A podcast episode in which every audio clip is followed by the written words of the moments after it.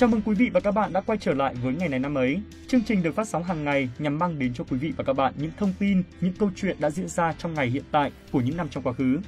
Vâng, và trong số phát sóng ngày hôm nay sẽ có những thông tin về những sự kiện đã diễn ra trong ngày 9 tháng 3 của những năm trong quá khứ. Những sự kiện đó sẽ mang đến những kiến thức bổ ích, thú vị, giúp quý vị và các bạn mở rộng thêm phạm vi hiểu biết của mình. Vâng, bởi vậy nên quý vị và các bạn đừng bỏ lỡ nhé. Đảm bảo rằng những điều được chia sẻ ngày hôm nay sẽ không mang đến bất kỳ một sự nhàm chán nào. Thậm chí nó còn giúp cho các bạn thư giãn hơn khi nghĩ về những thứ đã gắn liền với tuổi thơ của mình. Vâng, và không để quý vị và các bạn phải chờ lâu, chúng ta sẽ cùng bắt đầu chương trình ngay bây giờ. Mở đầu sẽ là những thông tin tại Việt Nam.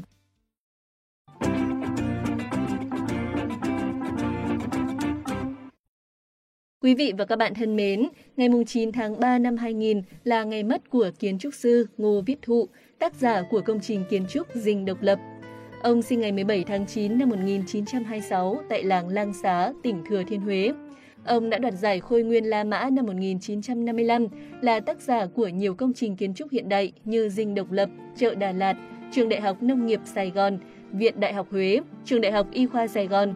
Ngoài ra, ông cũng là một nghệ sĩ điêu khắc và sành sỏi các loại nhạc cụ dân tộc như đàn nguyệt, đàn tranh, đàn kìm và sáo, và là một nhà thơ có tài để lại hàng trăm bài thơ và bài viết. Một trong những công trình tiêu biểu nhất của kiến trúc sư Ngô Viết Thụ đó là Dinh Độc Lập. Công trình Dinh Độc Lập thực sự là một sự kết hợp hài hòa giữa nghệ thuật kiến trúc hiện đại và kiến trúc truyền thống phương Đông.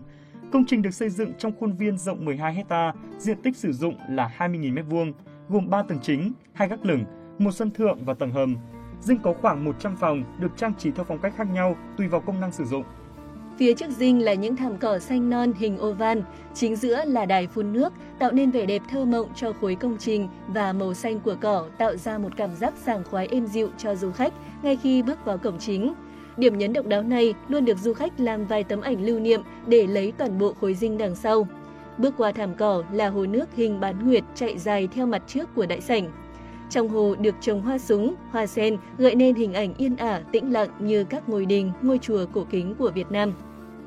Khi thiết kế, kiến trúc sư muốn tìm một ý nghĩa văn hóa cho công trình, nên mọi sự trang trí, xếp đặt về mặt tổng thể, từ nội thất cho đến tiền diện bên ngoài đều tượng trưng cho triết lý cổ truyền, văn hóa phương Đông và cá tính của dân tộc Việt Nam. Vẻ đẹp kiến trúc của dinh còn được tô điểm thêm bởi những bức phù điêu và bức rèm hoa đá mang hình dáng những đốt trúc thanh tao bao trọn mặt tiền lầu 2 Mỗi bức phù điêu là một tác phẩm nghệ thuật độc đáo, vừa có tác dụng trang trí, vừa để nối liền các cửa sổ phía trên và phía dưới, tạo thành một khối làm tăng vẻ đẹp bên ngoài. Các bức rèm hoa đá được biến cách từ bức cửa bàn khoa của các cung điện cố đô Huế, không chỉ làm vật trang trí để tăng vẻ đẹp, những bức hoa đá còn có chức năng đón nhận và che khuất ánh sáng cùng với gió trời tự nhiên một cách hợp lý, hài hòa. Bước vào bên trong dinh, ta sẽ thấy tất cả những đường nét kiến trúc đều được phân phối một cách hợp lý, hài hòa. Trong mỗi phòng đều trưng bày các bức tranh về non sông đất nước, con người Việt Nam hay các sự kiện lịch sử nổi tiếng của cha ông như bức Việt Nam Quốc Tổ, Cẩm Tú Sơn Hà, Vua Trần Nhân Tông dạo chơi hay bức Sơn Mài, Bình Ngô Đại Cáo. Mỗi bức tranh, mỗi vật dụng trang trí đều có ý nghĩa nhất định và làm tăng thêm vẻ đẹp thanh tao, trang nhã cho toàn bộ khối công trình. Ngoài những giá trị mang tính lịch sử, Dinh Thống Nhất luôn là điểm tham quan thú vị của nhiều du khách trong và ngoài nước. Đến đây, du khách sẽ được dạo chơi trong một khuôn viên đầy ắp những mảng xanh mát lành, chiêm ngưỡng kiến trúc độc đáo và tìm hiểu thêm những giá trị lịch sử của Dinh trong thời kỳ trước và sau năm 1975.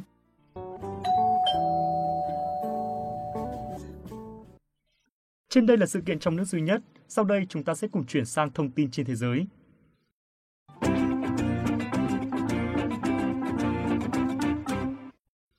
Quý vị và các bạn thân mến, ngày 9 tháng 3 năm 1934 là ngày sinh của phi công và phi hành gia Yuri Gagarin. Ông chính là người đầu tiên bay vào không gian, mở đầu cho kỷ nguyên chinh phục vũ trụ của nhân loại. Gagarin ra đời tại ngôi làng Lusino, cách thủ đô Moscow 180 km về phía tây. Ngay từ nhỏ, Gagarin đã có những ước mơ về bầu trời. Năm 16 tuổi, ông chuyển tới thủ đô Moscow và sau đó nhập học một trường kỹ thuật ở Saratov, khi còn là sinh viên, Gagarin đã tình nguyện tham gia một câu lạc bộ hàng không. Nhờ tài năng và sự nỗ lực không ngừng, đến năm 1955, ở tuổi 21, Gagarin được cử tới trường đào tạo phi công không quân thứ nhất Chkalov ở Orenburg và tốt nghiệp với thành tích xuất sắc sau 2 năm. Năm 1955, sau 4 năm luyện tập, Gagarin thực hiện chuyến bay một mình đầu tiên. Tháng 11 năm 1957, ông chính thức trở thành phi công quân sự với hàm trung úy không quân Liên Xô. Cùng thời điểm đó, Liên Xô đã phóng vệ tinh nhân tạo đưa chú chó Laika lên không gian.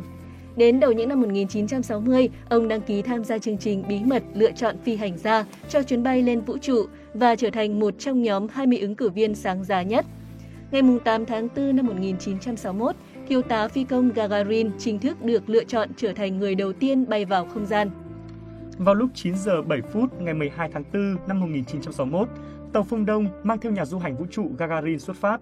10 phút sau, tàu đi vào quỹ đạo với tốc độ 18.000 dặm một giờ và Gagarin đã trở thành người đầu tiên nhìn thấy trái đất từ bên ngoài vũ trụ. Và người ta đã không bao giờ quên được câu nói đầu tiên từ vũ trụ của Gagarin chuyển về trái đất, đó chính là Từ vũ trụ, tôi không còn nhìn thấy biên giới các quốc gia, trái đất xanh một màu xanh vĩnh cửu. Sau khi bay một vòng quanh trái đất hết 108 phút, tàu vũ trụ phương Đông đã hạ cánh an toàn xuống một cánh đồng bên bờ sông Volga. Chuyến bay đầu tiên của con người vào vũ trụ đã kết thúc thắng lợi. Chuyến bay thành công của Gagarin đã mang lại niềm hân hoan phấn khởi cho mọi người trên khắp thế giới.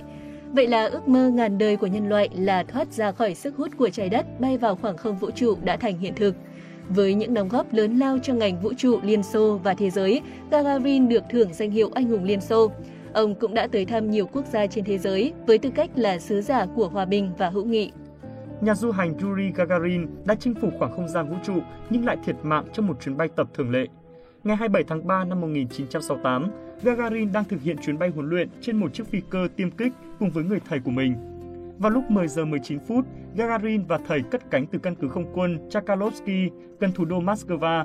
Kế hoạch là bay trong ít nhất nửa tiếng đồng hồ, nhưng vào lúc 10 giờ 32 phút, Gagarin thông báo cho kiểm soát mặt đất là họ sẽ quay về căn cứ.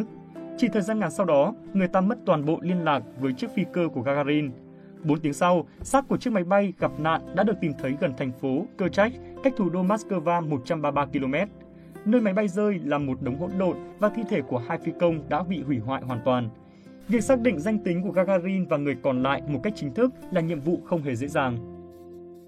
Năm 2011, nhân dịp kỷ niệm 50 năm chuyến bay đầu tiên của con người vào vũ trụ vào ngày 12 tháng 4 năm 1961, tài liệu lưu trữ của Điện Kremlin thông báo đã vén được bức màn bí mật về cái chết của nhà du hành vũ trụ đầu tiên này. Theo các kết luận mới nhất, một trong những nguyên nhân khả dĩ nhất của tai nạn máy bay Gagarin là do có một quả bóng thám không xuất hiện lúc đó, khiến đội bay của ông đã cố gắng tìm cách tránh, rồi máy bay bị mất kiểm soát và rơi. Tuy nhiên, không phải ai cũng thỏa mãn với cách lý giải chính thức này. Bởi vậy, cho đến nay, vẫn còn nhiều giả thuyết khác liên quan đến cái chết của phi hành gia Gagarin.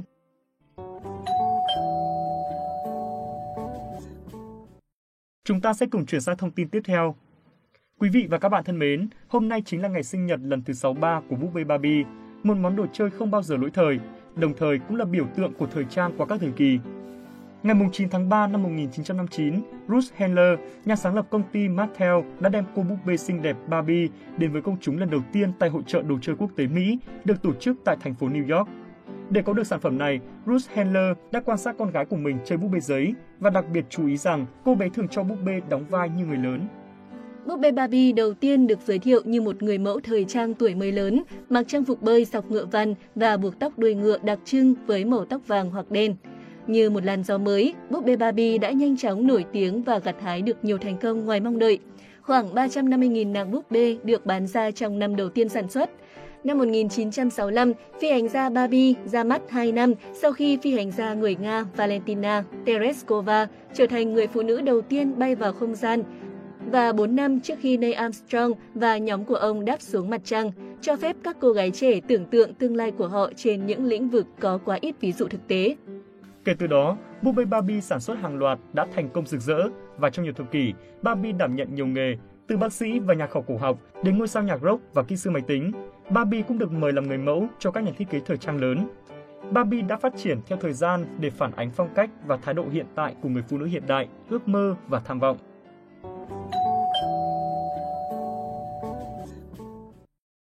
Bây giờ, chúng ta sẽ cùng đến với thông tin cuối cùng của ngày hôm nay.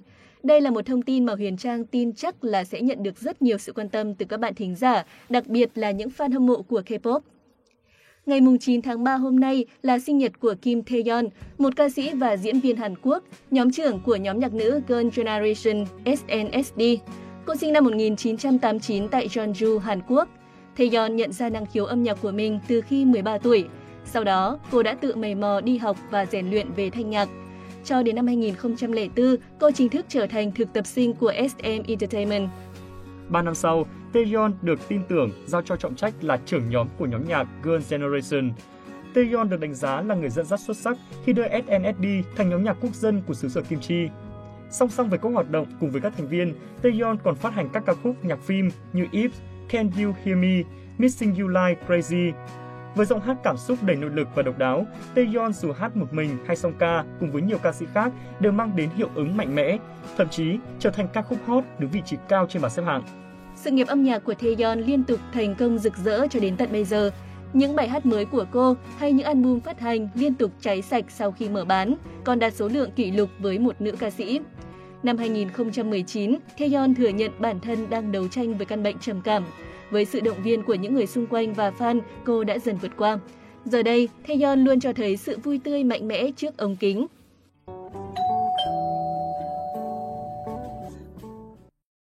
Và trên đây cũng chính là thông tin cuối cùng của ngày này năm ấy hôm nay. Xin cảm ơn quý vị và các bạn đã quan tâm theo dõi. Đừng quên dành tặng cho kênh một lượt theo dõi nếu như thấy thông tin hay và bổ ích các bạn nhé. Xin chào tạm biệt và hẹn gặp lại.